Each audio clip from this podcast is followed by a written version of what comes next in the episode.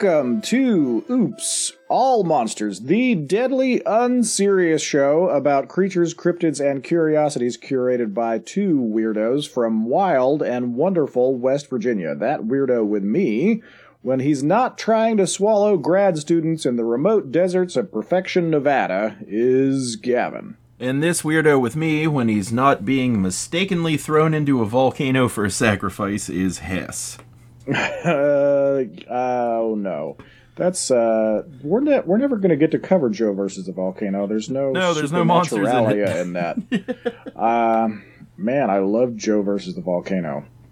It's one of the short list of movies I've played on my giant outdoor screen because Yeah. I love it that much. Anyway, we are here to, as we always are, delight and edify you with tales of mysterious monsters from mythology, film, literature, TV, as well as gaming from the console and the tabletop and beyond. On a rotating basis, each of us brings a monster into the shop unknown to the other presenter at the time and discusses their origins and implications for the benefit of you, dear readers at home. Uh, quick reminder images that we reference throughout the show, including in our um, popular describing segment at the end, are up on Instagram at Oops All Monsters.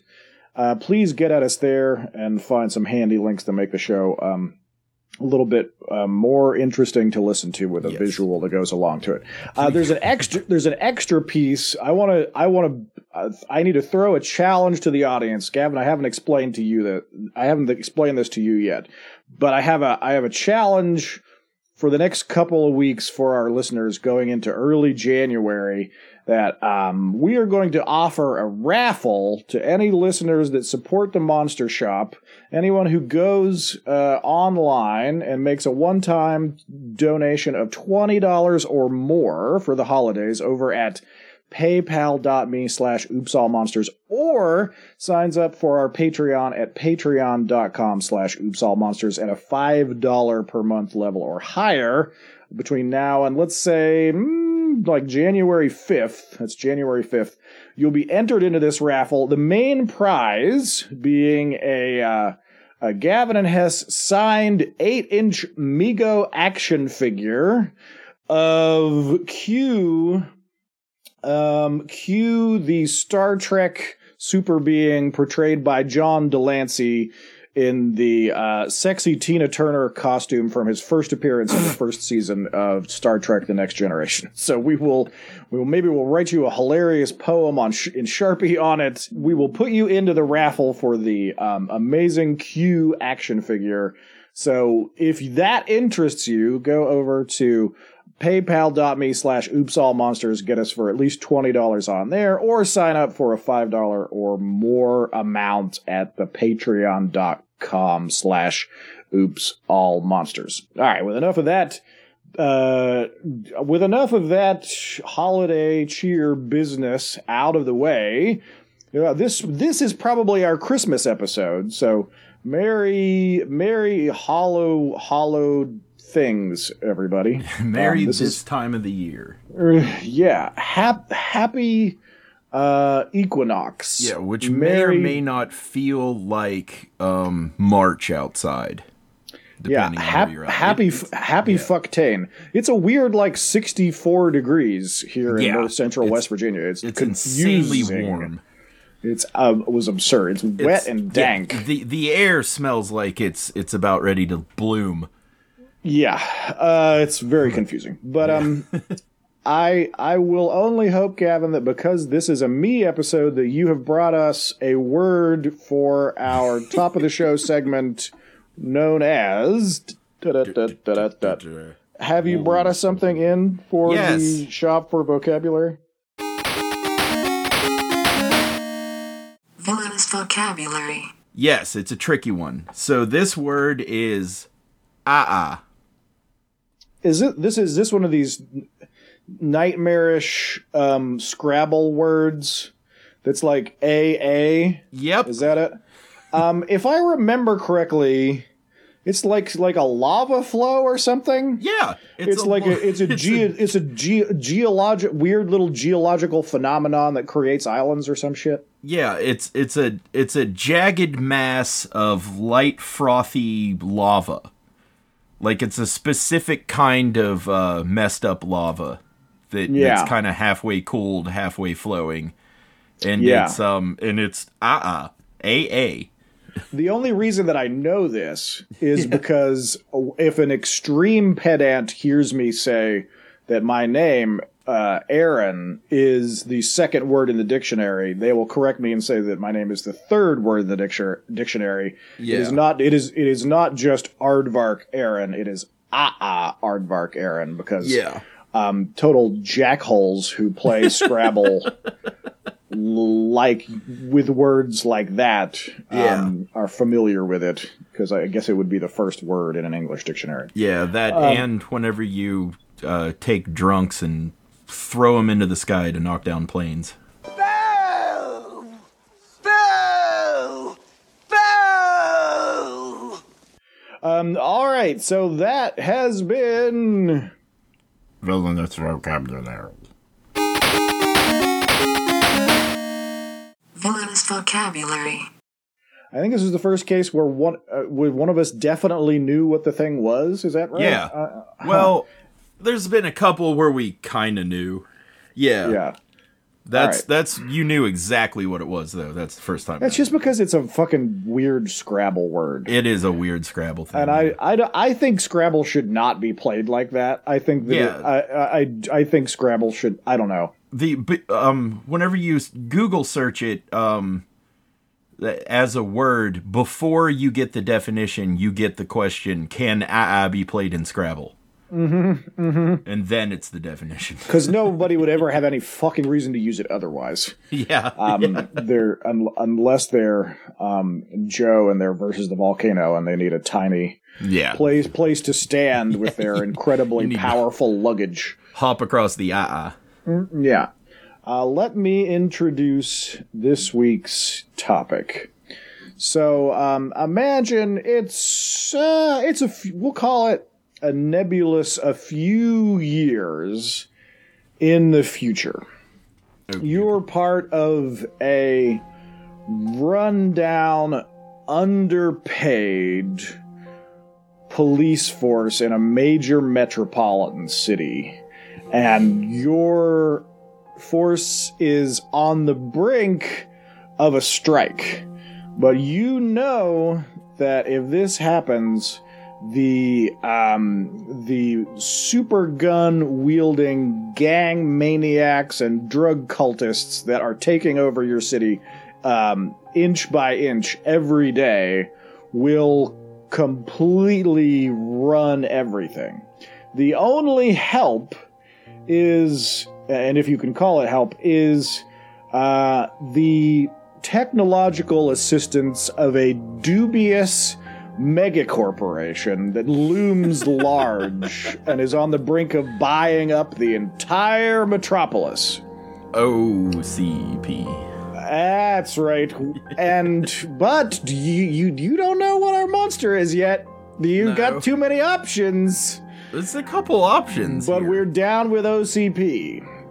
It's Um, um, it can't possibly be the the small amount of time that that that that one guy is like a toxic mutant man.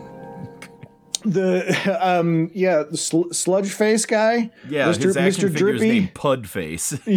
yeah, I'm pretty sure I saw that at Big Lots one time, and Yeah. I real I was so stultified I didn't buy it like a damn fool. I know. There, there- there's a re there's a reaction version of it that I want to get, but I really should have gotten. Like th- uh, the RoboCop figures when they were out and I was a kid, I was just like, "What the fuck?" I mean, I had like a ro- I had a RoboCop, but Yeah, all of the ancillary RoboCop figures were so like, "Why would you make a toy of this? This is like nightmarish satire." yeah. Even at like 11 years old, I could tell that. Get this in the in the um terrible one of the terrible television shows because there's been several. Um, Pudface Morgan is the archenemy of of RoboCop. Uh, okay. Um, uh, so, Uh, so I I do have to say I should have assumed this was going to come up, um, because that scene Oh. is fucking amazing. It's not it's not Pudface. It's, he's not our monster, but I want to look him up Not because Bloodface. Um, he- no, the the uh, uh, the guy who plays. ah, I'm gonna get his name wrong. The character Nash is Um, the character is Emil Antonowski. Emil. Emi- Yeah. Emil Antonowski, and um, um, he is played by Paul Crane. I'm sorry, no, Paul McCrane. Paul McCrane. I'm sorry, Paul. yeah. And I saw him um, in Los in Beverly Hills going into Whole Foods one time. I was going in and he was going out, and I was like, "It's Melty Face guy," and you know, but like, I d- uh, there's no way in hell I was going to turn to Melty Face guy and be like, "You're Melty Face guy," Yeah. because like Okay. that's got to be his whole fucking life. Yeah, now that there's okay, we got Emil and I remember Nash and then Clarence and there was a guy named Min. And oh Mm-hmm. You can't forget Clarence Boddicker. There's some pretty hilarious Yeah. custom Clarence Boddicker toys. If Yeah. you go into custom RoboCop toy rabbit holes, um, because Clarence Boddicker is, a, is a, an amazing character and it's such a good, such a good portrayal by um the guy that plays uh the guy that plays Red Kurtwood Smith. Um, Yeah. he's fantastic. He's such a good actor. Sal and um there's a Bobby. Can you fly, Bobby? And I forget.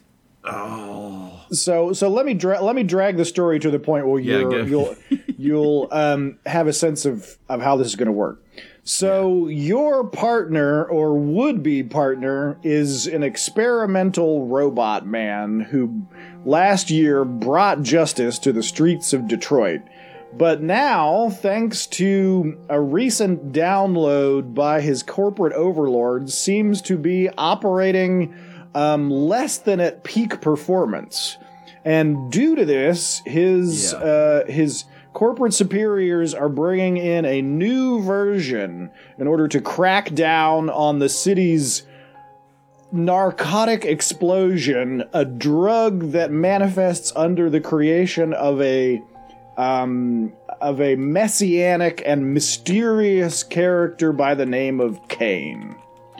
Yeah, um, yeah, do you have a new guess as to who my monster might be? Well, is it Cain? The monster is Ding Ding Ding Robo Cain or RoboCop Robo-Cain, 2, yeah. RoboCop 2 um, portrayed by the uh, various effects departments of the movie RoboCop 2 in Orion Pictures and Tom Noonan as And Cain. Tom Noonan, yeah. Yeah, Tom. Uh, Tom. I'm motherfucking Francis Dollarhyde Noonan. Um, who uh, I it was a real it was a real um, roll of the dice how long it would take me to get to a Tom Noonan role. Uh, and it gave me a nice reason to to learn more about Tom Noonan. He's such an incredible yeah. and fascinating um, actor and director and producer and yeah, there's um, a lot to know about Tom He- Noonan. he's a really fascinating guy. So if you don't know Tom Noonan, his um, perhaps most famous role is as Francis Dollarhyde in the original um, Michael Mann Manhunter movie that is uh, obviously set, sets the table for later having Silence of the Lambs. Um, and He plays the the first big serial killer villain in that world, Francis Dollarhyde, who is um, more is fairly accurate to the book. In that version, he's kind of this like odd, visually obsessed, cleft um, palate, suffering um, guy who is stirring in his own world and becomes uh, obsessed with this uh, blind woman and uh, uh, you know does a badass series of cop killings while he plays In-A-Gadda-Da-Vida on his vinyl record player at the conclusion of the film. If you don't open your eyes, I'll staple your eyelids to your forehead. Is your nature to do one thing correctly tremble. Tom Noonan is is such a he's like in a real sh- brief pantheon of people that are only like him and like Gary Oldman and I'm trying to think of who else it, if you had like a bronze, silver, and gold winners of the most baroque and byzantine portrayals of villains in in like english speaking cinema if you had him and gary oldman who would get like the bronze uh, like medal in that yeah i uh, does somebody occur to you because I, I don't know who i would Kind put of. in there I, I don't know. Den- Dennis Hopper jumped in there for a second, but nah. yeah uh, but Um, i mean dennis hopper is certainly dynamic but he doesn't yeah, it's not necessarily the same vibe. I don't know if I don't know if like proper villain is really actually his best Yeah, that's tone. true, yeah. Because when he like the things that he's a real villain in are, end up being real fucking clunkers, like Super Mario Brothers and Waterworld. like you might enjoy uh, those Okay, movies. yeah, I was not- thinking more Blue they're- Velvet, but they're not. A, Oh yeah, Blue Velvet is certainly a better contrapoint. Yeah. yeah. Okay. But yeah, yeah, there is also okay. I did forget about Super Mario. Bros. How could you get Um, uh, forget about Super Mario Brothers? No, but who would take the bronze there? Um, lately, Peter Weller himself has been doing a pretty, pretty fantastic job of playing villains, Yeah. You know what? I like mean, look, villainous ex cops. looking looking at the looking at this list, looking at a list that comes up to me, some real obvious ones. Some are older than some are and some are newer. Are obviously Christopher Lee. Um, Christoph Waltz has gotten uh, is is is um, carrying a lot of water there. Um, Yeah. Anthony Hopkins, but you know, um, Hopkins really doesn't play that many villains. He's kind of he's kind of Hannibal, and that's Yeah. it. Um, Alan Rickman, not bad. Uh, I'm gonna say Al- Alan Rickman, um, not populating that category in a ton of ways, but Hugo Weaving, who I've brought up before, Ah, he's got yeah. Agent Smith, he's got uh, Shitty McElf Man, he's he's got Yeah. he's got so many sci-fi and fantasy credibilities, and then um, I mean Javier Bardem.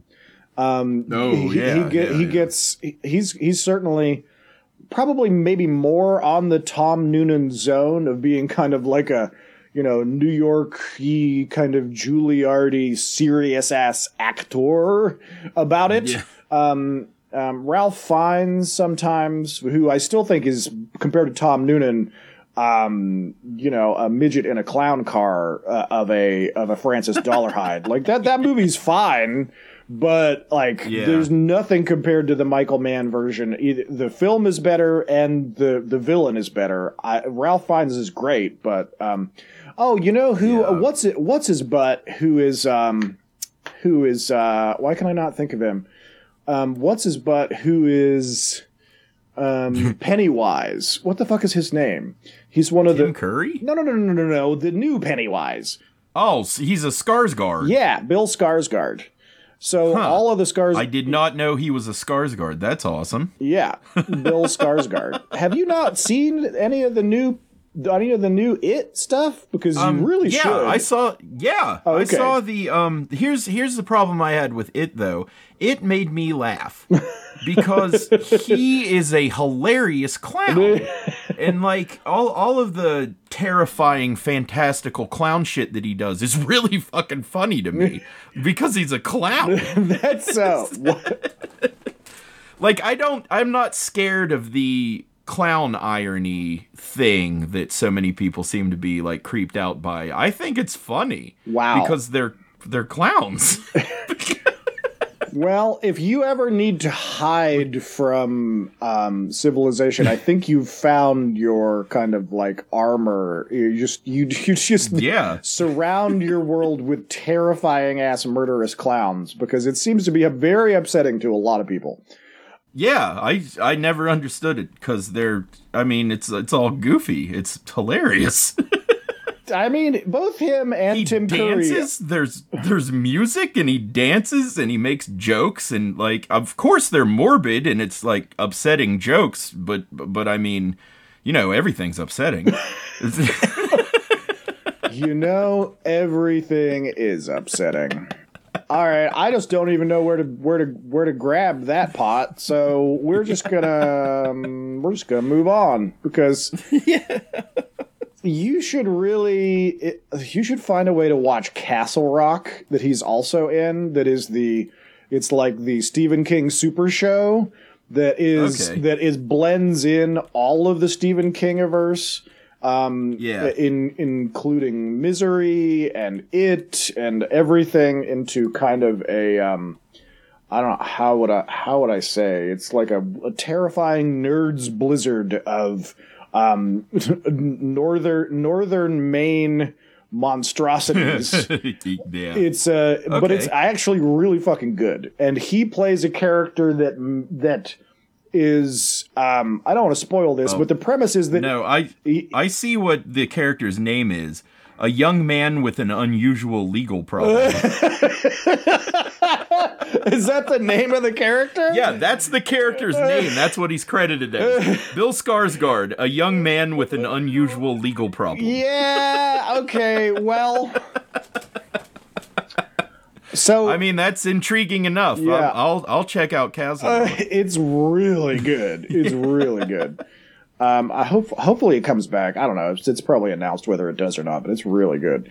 Um, all right, so let's get on to motherfucking RoboCop two. Actually, Robocane, I know a bunch about Robocane because I loved it. It had so many weapons on it. The the 1990 film RoboCop Yeah. 2 stars uh, our favorite RoboCop Peter Weller as Alex Murphy, back and better than ever, kind of, um, in a crisis that Detroit, definitely not Houston, is i- experiencing where the town is on the brink of total bankruptcy. Weird Yeah. and the cops are uh, the cops are on strike um, and, and um, Murphy is kind of uh, he's he's in a way irrelevant. People are kind of starting to ignore him through a, a plot device. He gets jacked up thanks to some electrical electrical mishigas and gets reprogrammed by OCP with all of this like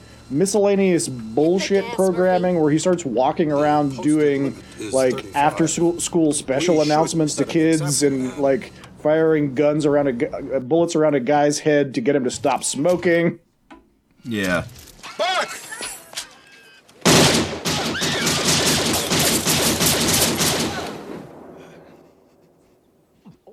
Thank you for not smoking. and all this just like Smokey the Bear bullshit as opposed to like ki- killing the very real murderous bad guys around every corner. Yeah, it was it was a way of like establishing re-establishing that um he's half he's still half robot like and he and can be programmed. Because at the end of the first one it showed like oh he is a human. Okay cool but the mo- the movie had to redo like no he's he's still half robot Yeah, RoboCop 2 had a Yeah. proper hero's journey where the robo Yeah. the the Tin Man where where Pinocchio learned to become a real boy again.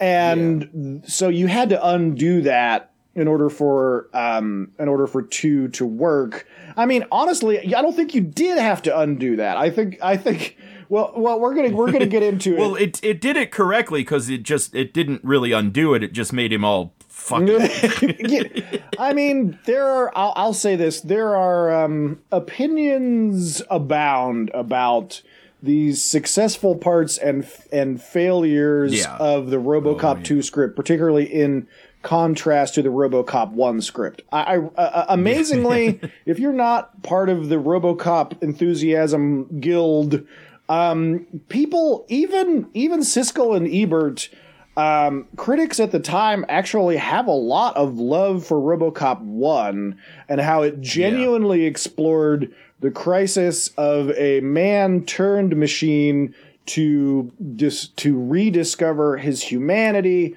through um, you know literally bite, f- fighting his his corporate overlords to gain his memory back and through through his empathy and character defeat evil. So a- as bombastic and morbidly satirical and hyperbolic as the movie was robocop really is about somebody and that person succeeds in having a an emotional arc that is like storytelling 101 and so Yeah. as as crazy as it is paul Ver, Ber, paul verhoeven the creator um, who's a real wild fucking dude. But Yeah. Paul Verhoeven's totally succeeded, according to most observers. You know, popcorn fans and uh, you know um, academic observers alike, in creating something that did have an emotional journey that was real, that Peter Weller successfully portrayed, and and so, with the help of Paul Verhoeven and a really weird clunky suit. Um, Yeah. w- whereas RoboCop 2 kind of plays a little bit of lip service toward the journey that Murphy is trying to go on and he he you know he kind of like vaguely stalks his wife Ellen Murphy in this film but uh, Yeah. but with without a lot of like intention or plan and he kind of just gets kind of like corrupted to make one of I'm what I- what I'm sure will be many CPU puns today, uh, and and gets really hijacked by OCP's overarching goals to take over the city, um, turn it in, turn turn the the city itself and the police force into a privatized entity, so that they are the kind of like um, capitalist fascist superstate that owns everything and solves everyone everyone's problems with su- suicidal um, police drones. Yeah, that's one of the funniest things. It is it is the so for anyone that doesn't know when when Yeah. the the evil corporation OCP le- led by the old man um d- uh, d- runs the footage of their various attempts to make RoboCop 2 the sequel to RoboCop Yeah. um to to finally clear the streets of this terrible drug nuke that is being um being mongered by uh Tom Noonan's Cain character they show what is a, essentially a montage or of three or four of these different attempted RoboCop 2s that are made out of lesser recently dead police officers um, and Yeah. and they all basically without fail commit some kind of hor- horrendous Jason and the Argonauts suicide slash murder within uh, like five seconds of being put online.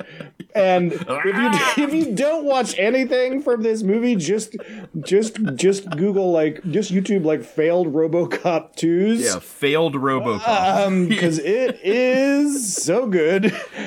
one of them comes out, try shoots the scientist that's standing. No, shoots next like to him. three scientists. Yeah, three scientists rips his own head off, exposing his skull. Draws his weapon, shoots himself in the head, lumps over, and then sirens pop out of his shoulders and start going off. I off. think you've actually conflated two of them. There's the one guy who pulls the helmet off and he's got like a he's he's got Yeah. like the the crappy skull underneath, and then there's the other one Yeah. that kind of has kind of like a dome, yeah. Like a doom doom Yeah. guy helmet just with a screen on it. head, and then his siren comes Yeah, on. he kills he, kill, he kills all three scientists, blasts himself in what should be an armored like skull dome, and then like lilts Yeah. over and the red and blue sirens on his back just start going off pathetically. Oh, it's good. It's a good movie. It's it's good movie making.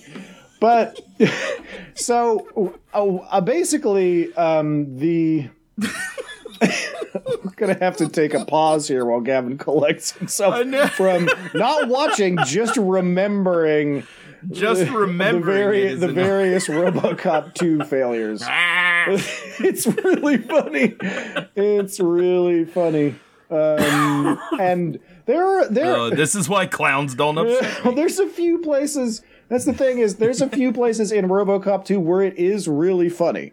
Uh, I have to say that Yeah. that is, I think, maybe the funniest uh, uh, aspect. There's also the two, um, the two kind of uh, satirical commercials. One for uh, your your the Magnavolt, which is a kind of Yeah. uh, SNL sketch security device, which um, if somebody tries to steal your car, straps them in with metal belts and electrocutes them Yeah. um, and uh, and then for also sunblock 5000 which is a, a bizarrely green sunblock that will uh, will save you from even the uh, the the deathly rays above Beverly Hills California in 2020 Yeah. whatever the fuck I do not remember what year oh no, this takes I place. forgot too.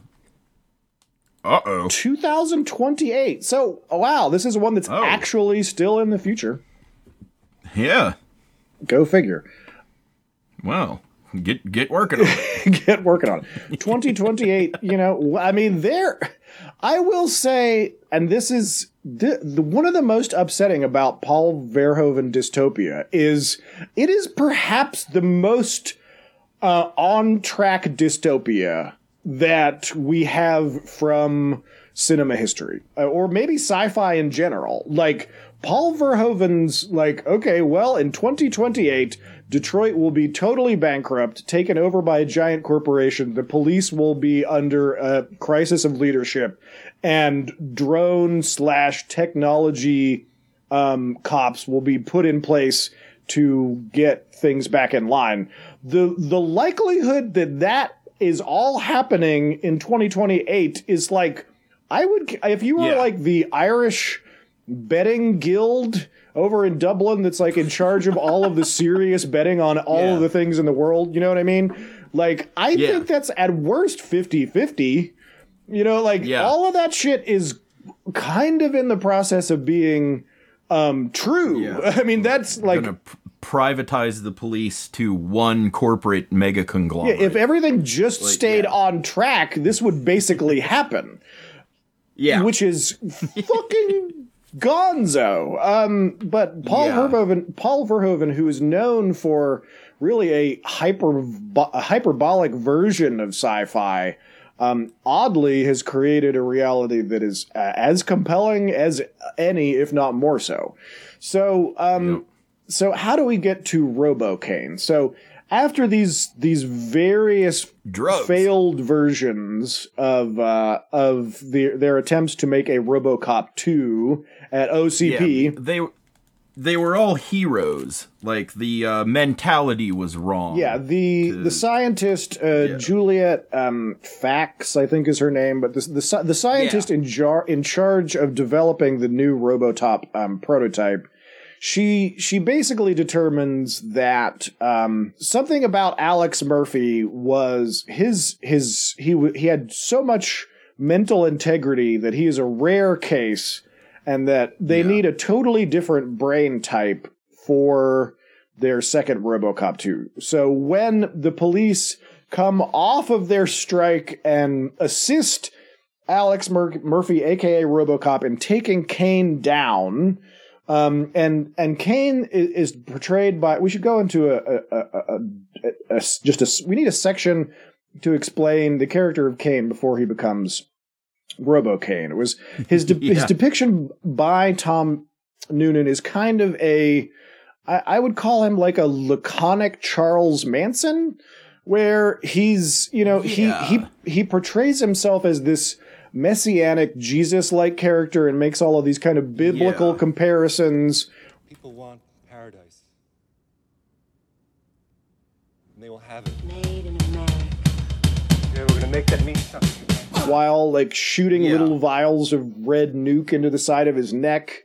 Um, and you know, he wears these weird little like uh, Lennon sunglasses and a, a long 1980s villain trench coat and philosophizes about how um, the the drug is going to take over America and kind of customize everyone's emotional lives for the for the a future that everyone can enjoy.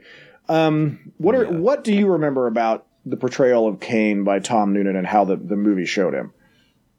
Uh, no, that's about it. He was yeah, he was like a a, a drug prophet. Yeah, which is a confusing juxtaposition. Which which is a lot like Charles Manson. He was also in control of everything through the same manipulation that Charles Manson used, which was like to drug everybody and convince them that there's no shame in the drug use and no shame in what he tells them to do after they've like Yeah. completed all of these nefarious tasks. It's okay because you were on the drug and the drug is perfect. Right. Uh, everything is God. yeah, Everything it- is lovely. He, yeah, Cain is very much a Reagan era version of Charles Manson, who who kind of like, Yeah. as opposed to driving dune buggies and writing writing acoustic guitar songs and eating pussy, he just like runs a runs a drug factory and uh, intends to cre- like to like to take over America. He he Cain postures himself as some kind of consumerist messiah, blending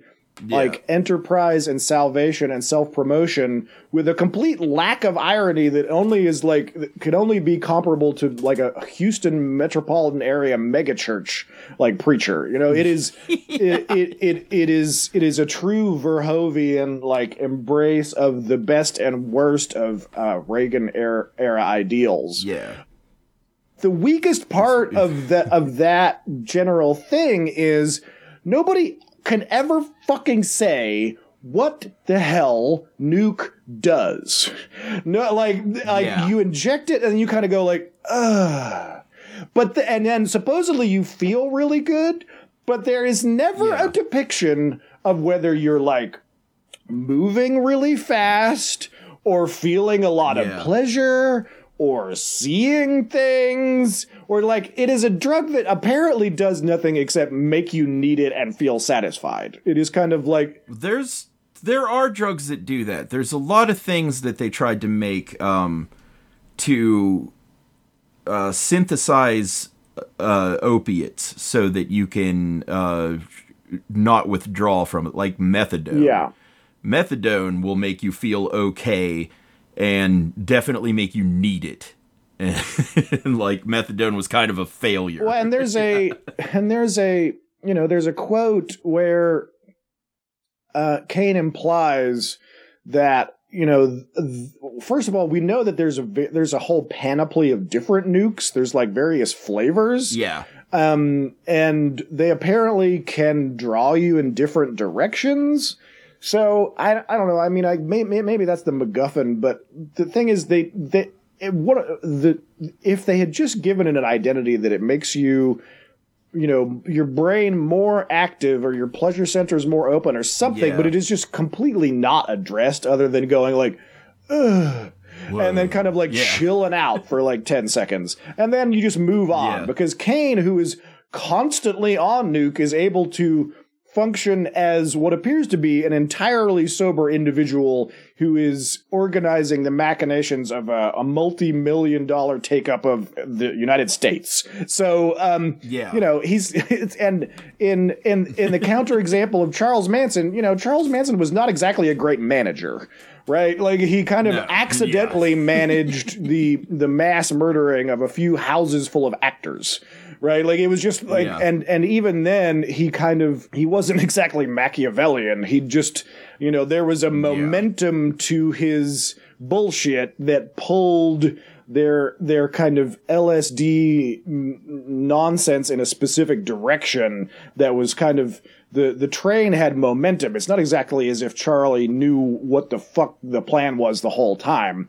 And the thing that he meant to happen, which was like um, a race war that would destroy Am- Yeah, American civilization, was like not even in the vicinity of the destination Yeah, of the not- thing he was doing. Like the Not even close. like no, yeah. like but looking back on it either weeks later or decades later you're like oh yeah really yeah that's what you that's what your plan was Yeah, well, well, really, what it did was vilify hippies. yeah no he just he just really succeeded in turning the drug movement and the free love movement and the flower child movement into you know the villain of of um you know Quantico Virginia Clint yeah, Quantico movies. Virginia and and and Clint Eastwood yes and um you know the the saving president Ronnie video games of the next like 25 years that that Oh, yeah, that's- that like yeah. sex drug sex drug use and patchouli would be wrapped up in this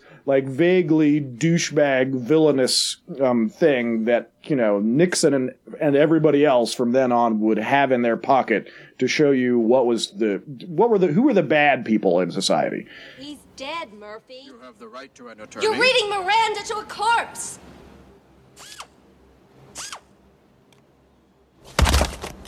I'm having trouble. but Cain is doing pretty well up until the point that he starts to play a game of chicken with um, with Murphy on a motorbike, who um, you know, as probably expected, just like slams into him because he's RoboCop. Because what RoboCop has is basically the inability to be killed. He's there's very little man Yeah. inside the machine.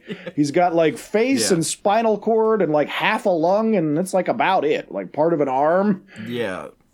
He's got yeah, he's got like most of his I th- okay, I did know this. He's got his um a synthetic heart with like parts of his real heart because it needs to be like plugged into a spinal you? cord. for I don't. I like, really work. am not interested in talking about the modern RoboCop um, reboot. But did did you see it? Uh no. Uh yeah, and guess what? I forgot. Well, I of will it. say that the scene where they explode his robo body out to show him what's actually left of him is like one of the most Oh, yeah. harrowing fucking things I've ever seen.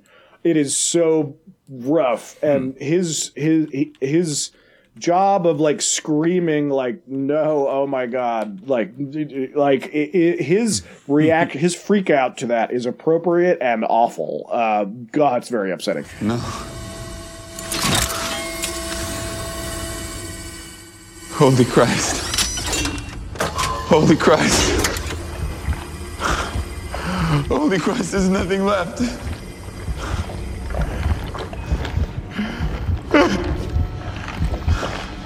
Your body may have gone, but you're still here.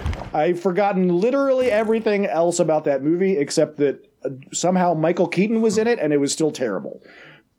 Yeah, I forgot that Michael Keaton was I Michael Keaton was the was the fucking corporate movie. bad guy and it still sucked.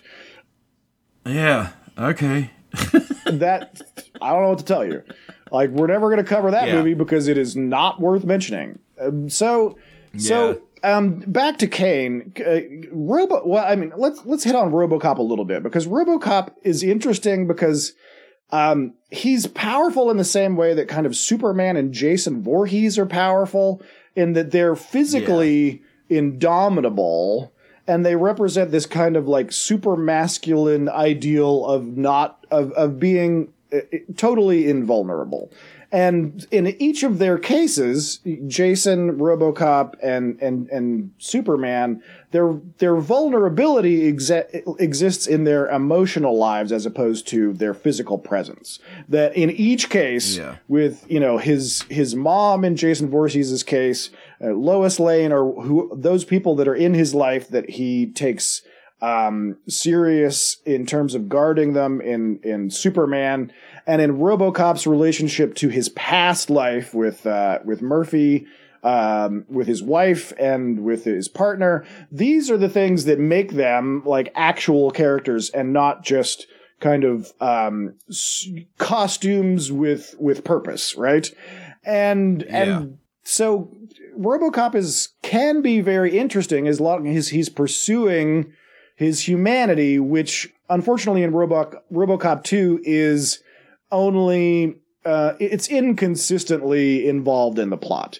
So that's RoboCop 2's main failing. A lot of the other things about it are kind of hilarious, but meandering because the script was originally going to be by Frank Miller, and people loved that script, but it was determined that it was essentially unfilmable. It was just too off the chain, and that eventually got turned into a graphic novel called um, uh, Frank Miller's RoboCop. And uh, it has mixed. It, ha- it has course, mixed yeah. reviews, but I, I'm not familiar with it. But it, you know, it's. I'm sure it's quite. I didn't I'm sure it's it, very yeah. fascinating. I mean, I, I like Frank Miller pretty well. He, he's also somebody that was Yeah. doing a a very over the top uh, critique of '80s values in the in the, Yeah. the Reagan era. And a lot of things he kind of got right. Um, I know Frank Miller's Yeah. Batman, both the original 1980s version and then the the reboot in the early 2000s. They make some some interesting observations about fascism and vigilanteism and but I don't know. He's I think he's better than Alan Moore who is like a weird proto-fascist or something. I don't know. um Yeah, Alan Moore's weird. I don't know how to go there, but the point is, RoboCop can be a very interesting character, and Cain as his opposite um, does make for um, it does make for a really compelling villain. But so Cain basically gets creamed by RoboCop, and there's like basically nothing left of him. So OCP decides, okay, well, this is a person, presumably, whose brain we have total control of because of his unerring need to acquire nuke. So in a in a, a very clear Pavlovian case, we can make him do whatever we want. We'll rig him up with a with a Magnavox TV remote and and and have him get rid of the nuke enterprise that is now run by um 12 year old psychopath Hob, who is the the little boy character who is the evil villain sidekick of Cain up until that point, who then inherits inherits the nuke empire after Cain's demise. Um, what do you think? Yeah. What's your experience with? I don't know. What are your thoughts on the character of Hob, the little boy psychopath who takes over the nuke uh, business? that was um okay his his goals i guess were to have f- fucking french fries and pizza at the same time i think like right. Because i guess that's that's what like every 80s kid wanted is fucking french fries and pizza Yeah, the he kind of, uh, he- you know fuck trying the drug. I see what it does to people and yeah, I um there I was astonished to watch the this the the Siskel and Ebert review about this because Ebert really goes like apeshit about how terrible it is to have this 12 year old boy like like this child psychopath character in this movie and how i thought it was awesome because that meant that i could do it Well, may, that maybe not may not be the best counterpoint from an ethical stance. But I, I will, know, s- I will why say I that like that. I don't maybe I didn't maybe I didn't have a lot of thoughts about it originally in 1990, but since then in in my rewatching of the movie, I think it makes a lot of sense. I think the narratively the idea that a kid who you know is probably an orphan or is suffering from a weird like um you know like rich rich kid like uh f- f- perspective on reality where he deserves everything Yeah. and then gets taken under the wing of this this messianic manic character who is able to manipulate people around him and turn him into kind of a protege i think that reflects the dystopian reality that they're supposed to be depicting. And you know all of course you have to worry about the implications of like man i mean this the actor actually playing that kid like did that did that fuck him up? But um in terms of like should it be in the movie it had a it had an internal logic to it to me. It didn't seem nonsensical. You know they had this very prudish reaction to it in uh, in Siskel and Ebert. Like Ebert was really apoplectic. And I was like no this has a, logic into the reality of the movie that it seems totally natural. If the movie had succeeded on other levels I think it would have totally clicked. But like I mean Well, I always thought like oh, it's it's kind of uh, a, a, a, it's a pretty good age to like run shit like a, a, a drug cult. Because a 12 year old is not going to have like the burned out viewpoint on life uh to to want to to to to make him want to try drugs. yeah it's like it, he's not gonna like apathetically go might as well try this drug because everything sucks. I've learned that. Because everything's yeah you have a you have a lot of 12, mental and, yeah. yeah it's like man it, it- this drug certainly screws people up. I'm gonna stay away from that. Crack is whack. Instead i'm gonna have french fries and pizza at the same time. Yeah and um and carry around a a, a deb m21 which is an awesome Is that the one that's like just meant to look like a radio, or is it? Yeah, okay. yeah it yeah it's supposed to look like a little boombox that's they really made Yeah. that No, I did. I just did discover some of the the odd. I mean, RoboCop two has a lot of very interesting production history. Um, for for those Yeah. that are into it, there's a there's a couple of docu there's not one but two documentaries about the making of RoboCop 2. There's Corporate Wars, the making of RoboCop 2, and Machine Parts, the effects of RoboCop 2. They're short documentaries Yeah. that go into the the practical and logistical and and uh, personal experiences of, of people involved in those elements. Yeah, there's there's a lot of uh, RoboCop documentary. There's there's one called RoboDoc, which is the Robo documentary, the making of RoboCop. Interesting. so, so now that we're Yeah. on it, um, I should say that to, I should explain a little bit. Of, well, I, I'm I should I'm going to explain a little bit about how Robo Cain and the other effects were achieved and who did it before we just straight. And then after that, we can talk about kind of like what he looks like and all of the various Swiss Army knife features that the um, ro- the cyborg has. So d- the designing of the Robo-Cain had already begun before the script was even created. Um, Craig Hayes, who was involved in the production, conceived the Robo-Cain with the idea that it would look almost unbeatable and contain so many complex Yeah. parts that the audience wouldn't be able to make sense of it. His first design was more animalistic, but the initial director of the movie, Tim Hunter, who uh, left early on, insisted on a more anthropomorphic look, reasoning that humans uh, still make the worst monsters, and in general, we tend to make robots that kind of look like people, um, or like animals that are familiar to us, but so that could go either way. The final design was meant to look like a cross between a quote unquote angry bodybuilder with a medieval knight. And have so many features that it would be almost the robot equivalent of a Swiss Army knife. So the the Yeah. the suit for the well, it wasn't a suit because nobody was in it, but the the puppet Yeah. for Robo-Cain w- was known by the cast and crew of the film as the monster, quote unquote. Um, it is a cyborg or a cybernetic, cybernetic organism outfitted with an autocannon, a chainsaw, a battering ram, floodlights, hinges, pistons, claw-like hands, two extra arm-like limbs that include a clamp and an acetylene torch, a battering ram, and a minigun. Yeah, and a taser Right. shoulder. Uh, a- also, a central port, uh, central port that is apparently only for uh, the insertion of the nuke drone. yeah. and Yeah. uh, features a radioactive danger symbol on the right breastplate, which is a not so play on the quote unquote nuke uh, drug. yeah. um, of the very many not subtle jokes in RoboCop 2. Um, so there are various uh, groups responsible for achieving Robo-Cain and the other effects in the movie. There is a house called the deGraf Wahrman Studio, which was responsible for the CG puppetry of the video projection face that um, looks like Tom Noonan when the face comes on the monitor. That when he interacts with people in a more dynamic way, it's a very kind of. is this is this pre Lawnmower Um, Man? I think Lawnmower Man is maybe the same year or the next year. Let's see. Lawnmower Man is 92. So this is two years before Lawnmower Man. Yeah.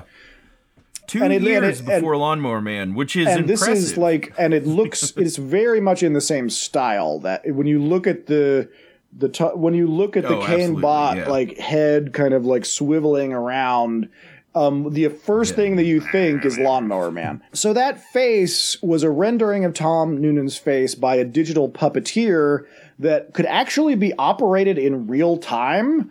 Um, so if, had they wanted to do something really elaborate with it, they could. Um, and so though the company did have the ability to make the character speak, for whatever reason, this was not utilized for Robo-Cain. Instead, he makes a series of kind of like growls and non-verbal sounds to Yeah. indicate his either pleasure or displeasure for various uh, stimuli. yeah. And uh, you know, it's I think it's kind of good. I um, I kind of wished he'd talked, but I don't know. I maybe that that might have been achieved in a way that I disliked. Yeah, now that I think about it, that might have been a good Yeah, decision. it would have had to really get I- the voice right, and I don't I don't know. Yeah, now I'm kind of Yeah. conflicted there. But but Tom Noonan delivers his lines yes, so well. I I think I think it would have benefited from a limited speaking, but you know, the character was also kind of prone to soliloquizing. I don't know. I'm kind of trying to imagine it, and I, I kind of wish I could see it. just get like uh whoever you could just get um ogre to s- sample Tom Noonan and Yeah, and cut it up in some of his like bizarre, Yeah, cut it up, bizarre re-digitalize it Toronto into- Moog laboratory and turn it turn it into total nightmare speak.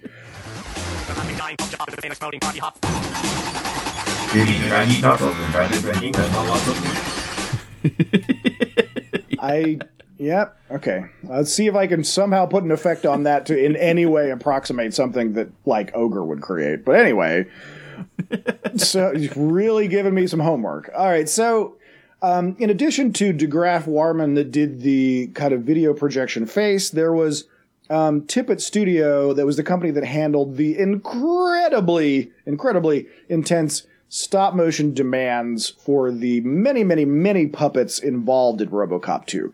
So it ended up being, at that point, it turned into the pinnacle of stop motion production because soon after that, Jurassic Park totally kicked down the door for computer graphics that would go on to totally dominate the field. So RoboCop 2 is really kind of the apex of stop motion animation. There is really the the most intense work and the most successful use of stop motion that has really ever been done. Yeah, well, as a kid, I thought it looked terrible because it was kind of like blurry.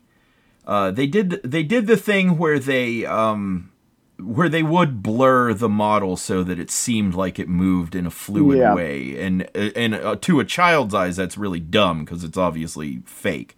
But like to whenever after I grew up and saw a lot of like movie effects and watched it again, it's perfect.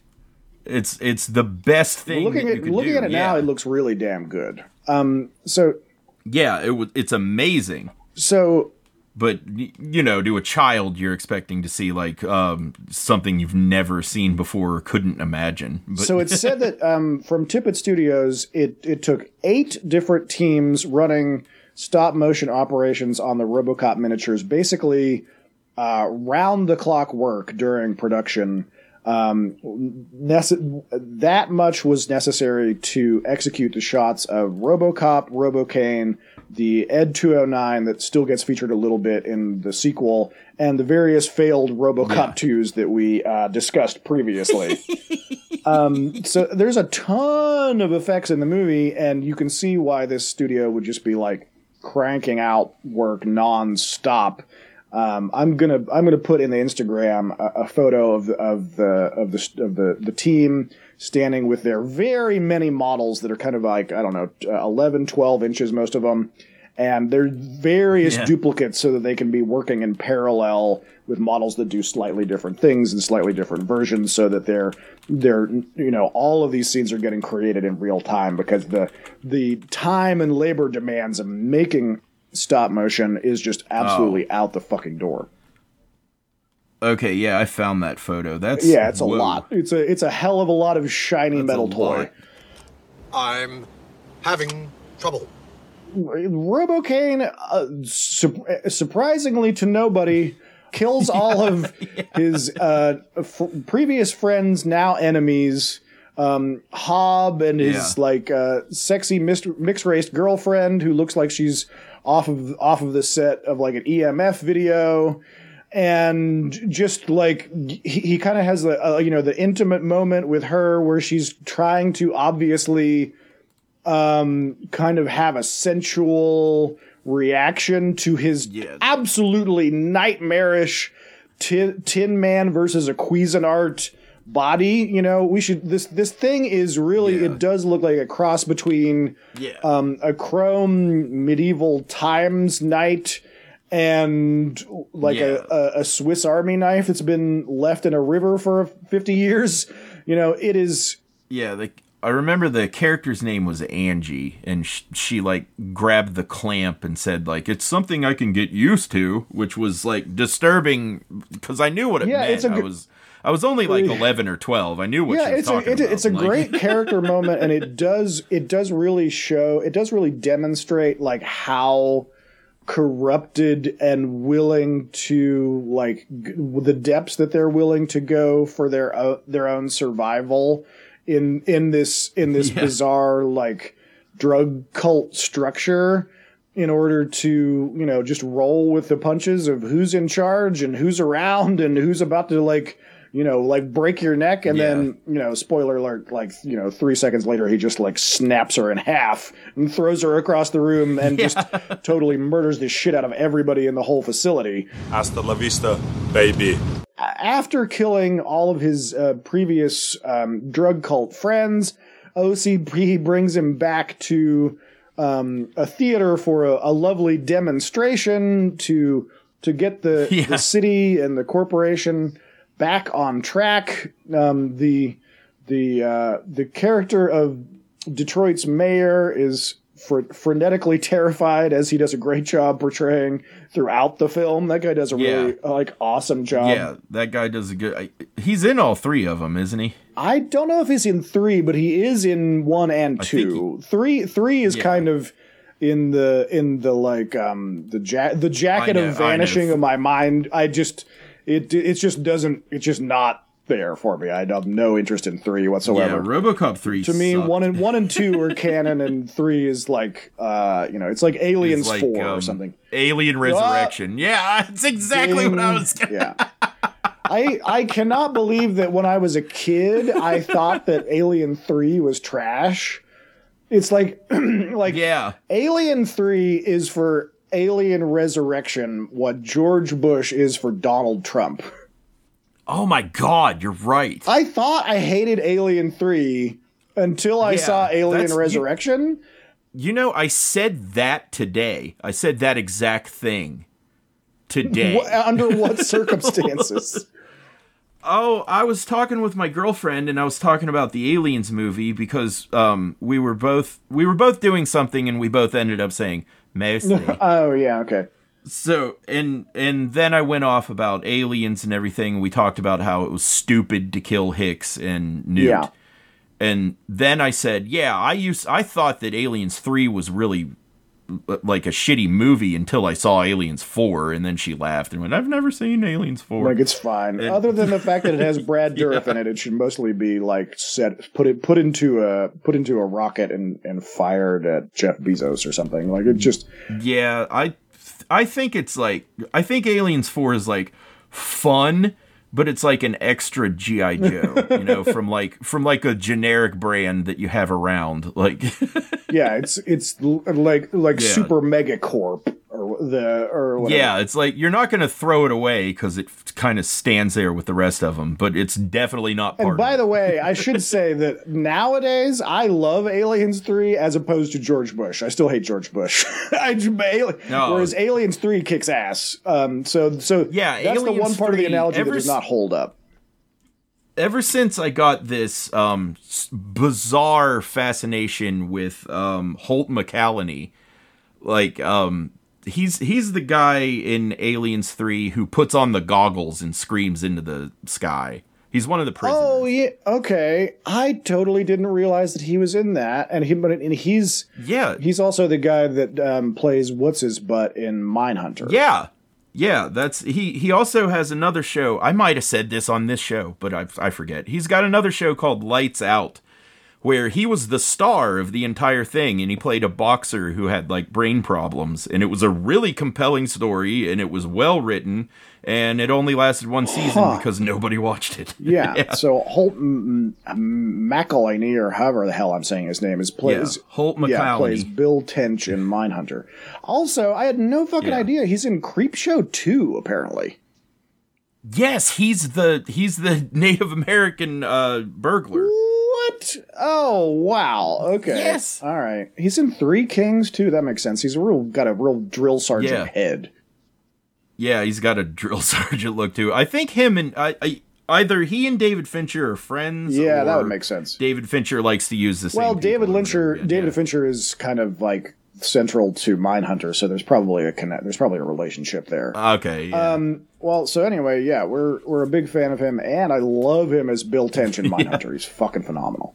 Um, Yeah. All right, all right, all right. So so uh, let's let's get through let's get through Robo Cain. So Robo Cain has his own freak out and manages to get hold of the Magnavox controller that um, Julie, the hot scientist, uses to control him, just smashes it in his in his little in his weird little stainless steel robo claws, and um, Yeah. it starts shooting up everybody at the meeting. Just like really chews through everybody with his minigun um, when and then is confronted by RoboCop, who comes on comes in with one of these bizarre like s- super rifles and starts blasting him to basically no effect, leading into the um, you know climax of the film in a a long drawn out melee between RoboCop and Robo Cain um, where finally Robo Cain is undone by actually getting what he wants. He gets hold of one of these um, massive uh, Hiroshima-sized bottles of nuke um, and Yeah. puts it into his weird grabby port and takes a takes a momentary breather. At which point, uh, RoboCop is able to do a dex check off of a nearby uh, garage and get onto his Yeah. back and rip out um, his wiring from the rear of his neck, and then finally rend his his eyeball, spine, brain. Kind of like uh, like flower bouquet out of him and smash it in the ground. and sma- like completely uh resolving 100% uh that fight. Like the, like robocop is won and Cain is gone forever because of total brain destruction. Yeah i got a lot of things to say about uh about that entire thing. First of all um i guess i'll uh, I, yeah i'll bring this up since it's um part of part of the monster but Robo Cain's biological Yeah. parts are, I, I'm pretty sure, is just his spine and his brain, and so the the drug must go directly into his brain. Yeah, that's interesting. Yeah, that's. I think. Yeah, I mean, Yeah. presumably, I, I don't know.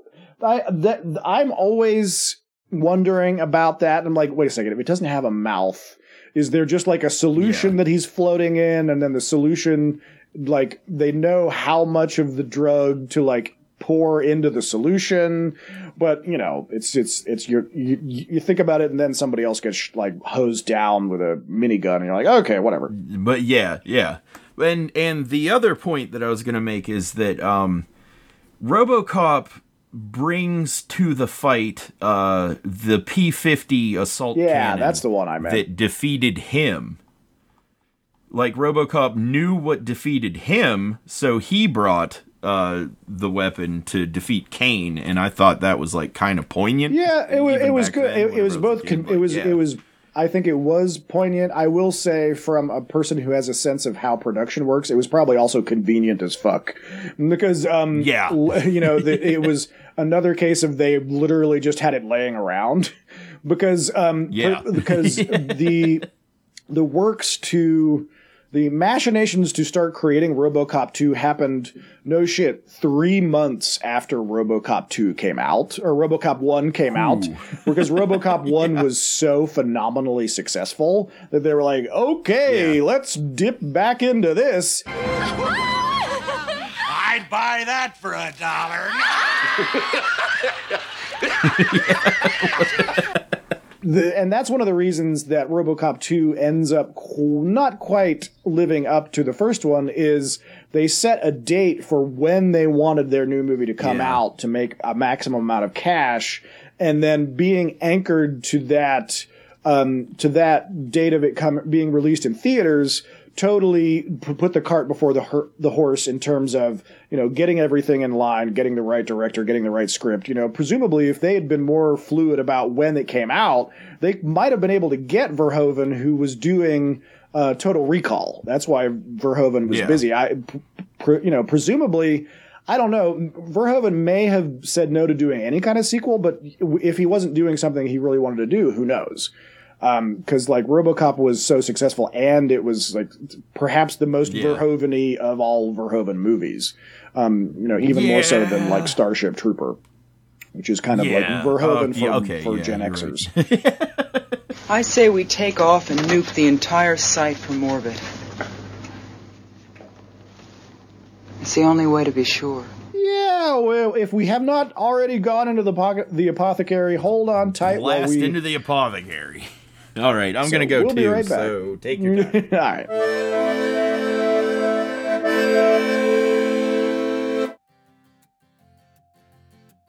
Hi there. My name is Douglas Rassensberger, and I'm the CEO and founder of Douglas's Cutlasses.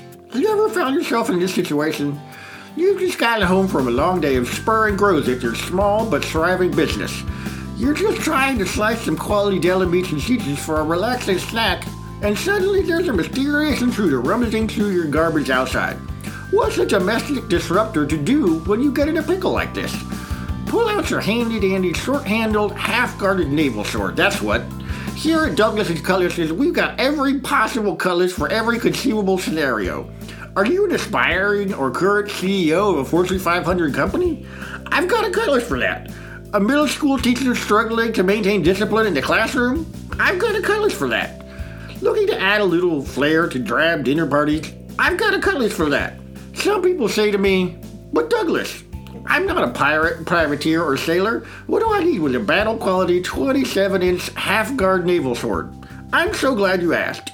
Here at Douglas's Cutlasses, our research shows that the vast majority of conflicts, both business and personal, can be positively affected by the introduction of a modest, well crafted naval sword.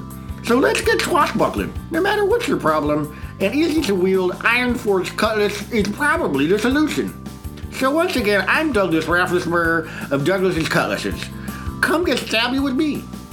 Please go to paypal.me slash oops all monsters and make a payment there. And that's oops with two O's. Again, that link is paypal.me slash oops all monsters. Robo Cain had all of the bases covered for for the perfect weapon for 12-year-old Gavin, which was like um like a, a constant firing Yeah. gun, which would be the minigun, uh, a bigger caliber gun for to like explode things out of the way, um, a melee weapon, and uh, things to manipulate things like little hands or something. And Robo Cain has four manipulators, which is perfect tools mixed with a gun that can fire constantly, a gun that can fire one big thing, and it, and a taser and a battering ram cover, covering melee. And uh, the the little acetylene torch I would count as like flamethrower.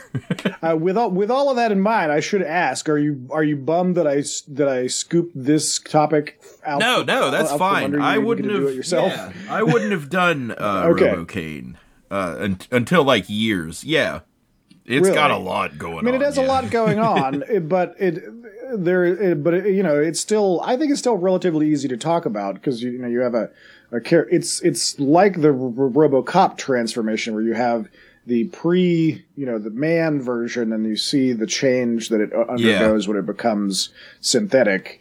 Um, so I think this is our first cyborg. Have we had any? Have we had any other robot what characters? we have done.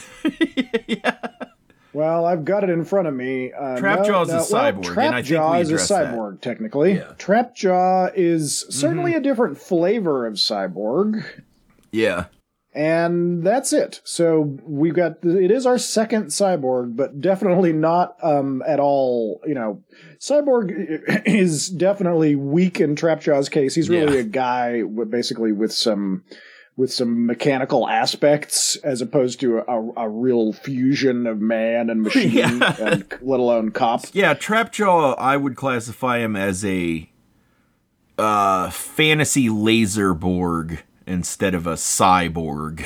yeah. All right. So before I forget, um, I I want I want to mention that there's a an, an inter- uh, like a fan recorded interview from a panel on YouTube where where Tom Noonan talks about his depiction of Cain. A lot of his scenes had to be reshot because Orion was watching the dailies and he was too funny. Yeah.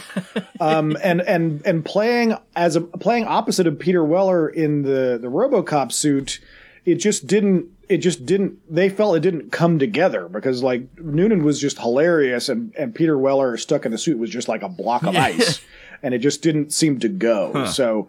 Um, his kind of like cool and calculating demeanor in the film is is apparently largely to his notes that he just needed to like calm it down. Um, Man, I want to see those. Yeah, I want to see Tom Noonan being a goofball. I, I I mean Tom Noonan is just fantastic in everything that he does, whether he's playing a villain, um, you know, whether Francis Dollarhyde or the the axe wielding maniac, Last Action in, um, Hero, Last Action which, Hero. which everybody shits on for some reason. I actually haven't seen that since Really? the '90s, so I've been it's on my it's been on my list to Um, watch well, for a while. here's here's a Because I still fucking love Schwarzenegger, as ridiculous as he is. I love watching. yeah. Here's a weird, another weird. T- yeah, this episode's weird Gavin opinion is Last Action Hero is a really good fucking movie, and everybody shitting on it doesn't know what they're talking about. It's And also, by the way, I you know who knows how much bite we'll get on this, but if you're if you're really into Tom Noonan, by by looking into him, I um I found out he actually runs Yeah. an alternative cinema and um theater in New York that he's run since the fucking eighties. It is called the Paradise Factory. He produce he works to produce his own work, to put on shows, to to show alternative movies, um, Hey. and to produce the work of people that do his workshops and um, work with his group. So if that sounds like an interesting thing, check out theparadisefactory.org. It is um, Tom Noonan's probably his main passion, I imagine. He makes really um, movies that are really on a polar uh, emotional range than uh, than the kind of movies he's famous for in in Hollywood. Um, he had kind of like an emotional crisis at some point where he just just bought out of the this kind of movie and, and couldn't do it anymore because it just like put him in the wrong mental space and, and went back to really small emotional things that are much less famous but much more gratifying for him I'm sure. Um, and if you haven't seen his absolutely hysterical performance as the scary uh, priest in um, the Louis show uh, it is really good. Did you see that, Gavin, in the in the the Louis C.K. show? Just find the episode No. with um, Tom Noonan in it. No. It's a it's like a very rare flashback where Louis like 10, 11 years old. And Tom Noonan plays the like terrifying priest Huh. of his church, and it is really good. Um, it is very, very good. Yeah. Regardless of whether you personally hate Louis C.K., which I think is a total thing, totally appropriate thing to do, um, you know, watch that episode because it's very scary. Um, so Tom Noonan's great. Um, Robo Cain is um, very scary and interesting. RoboCop 2 actually very fun to watch, still extremely entertaining.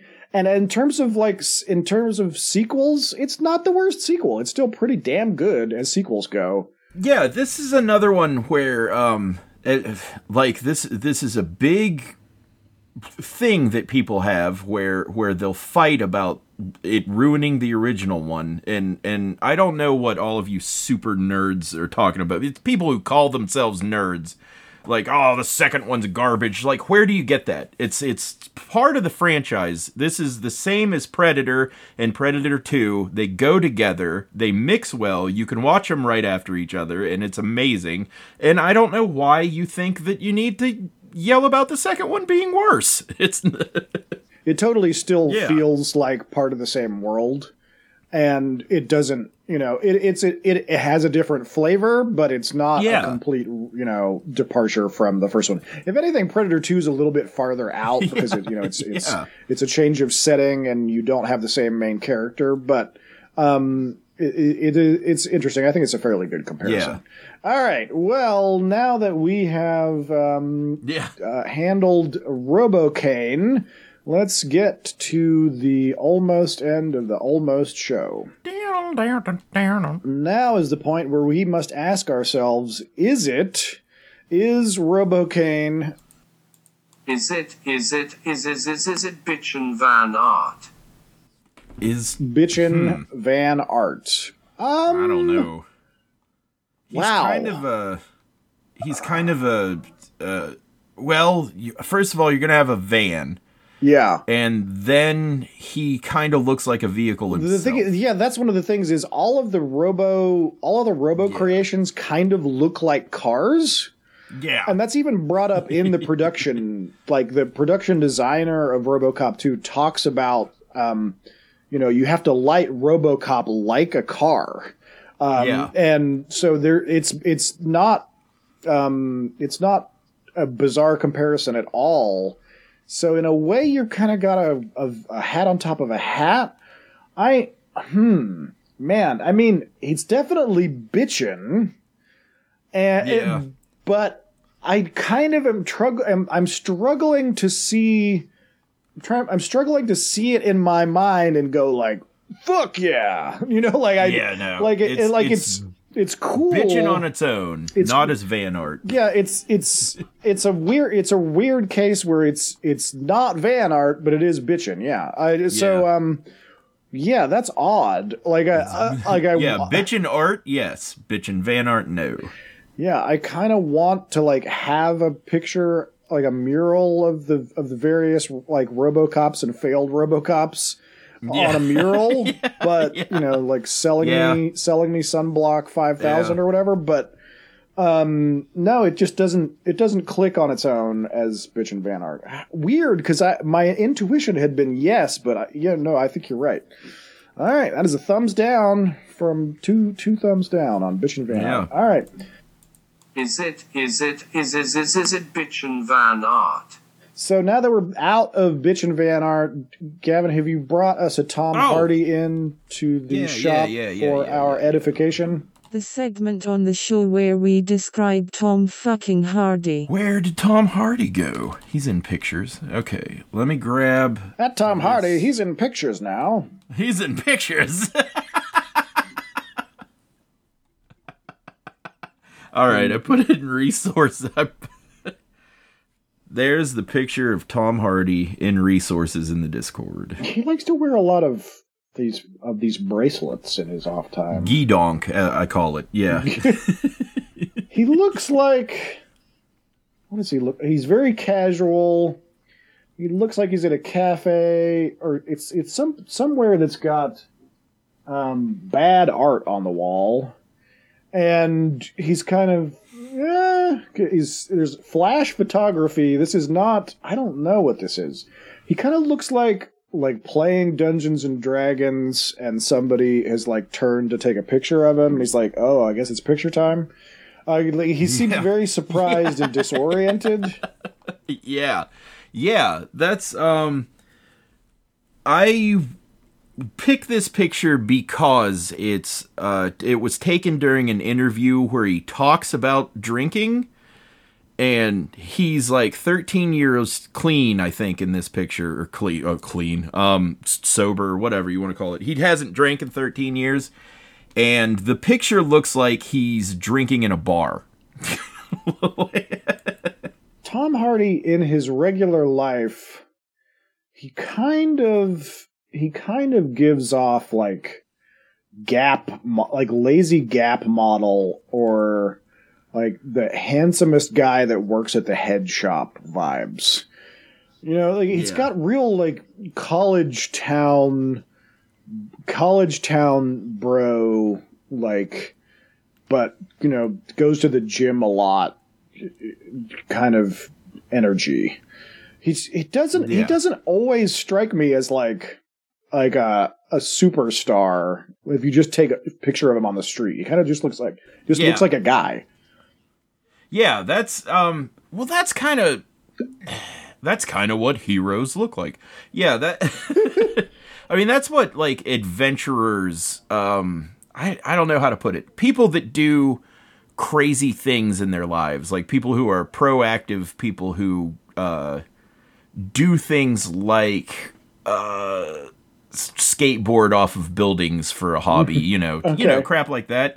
Look kind of like dudes, um, especially whenever they wear clothes. yeah, I I can definitely imagine him in this photo, like at Tony Hawk's house playing Tony Hawk's pro skating on PS2. yeah, you, know- yeah. you know what I mean? Like this guy definitely like brought his dog and some Coors Light.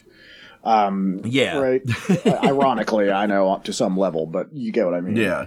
I also like this picture because he's wearing all that gi donk. and sometimes throwing a bunch of bracelets on your arm um, is a compulsory uh, dress your arms up type of thing that you do. Yeah, I want. I, I bet he's on some level a very you know. It, this gives off a kind of like um, um, spiritual but not religious, or like here. Let me tell you. Let me tell you the story about this wooden, you know, like Tibetan bracelet vibe or whatever the fuck. Yeah. is. Like I bet. I bet if you ask him and then ask him and then ask him again, he might tell you what all that shit is about. But um, he's probably tired of talking about it. Like it's because because I was alive in 1992 and we used to just put crap on our wrists. yes.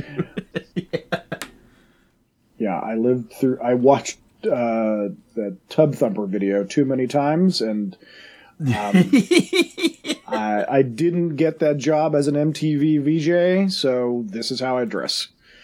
yeah.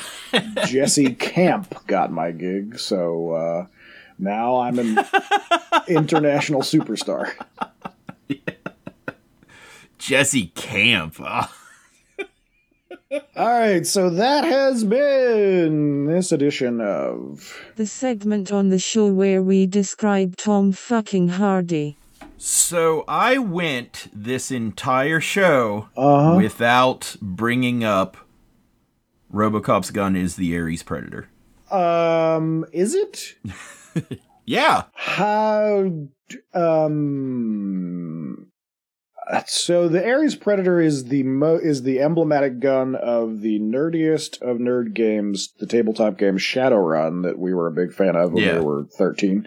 Um, I don't disagree with you, isn't it? It is. It's a. It is a. It's a made up. It's a built up version of another gun, factually. I yeah. know, right? It's a Beretta 93R with like the um, big with a big honking bullshit like yeah, um like with a with a bunch of gee like donk on heat, yeah. like a heat big fake heat casing over the top Yeah, front to make it big look twice as yeah, big. it's got a big fake like uh uh I guess it would be where the smart gun sensor would go, like a, a graded looking thing under the barrel that looks kind of like a PS4.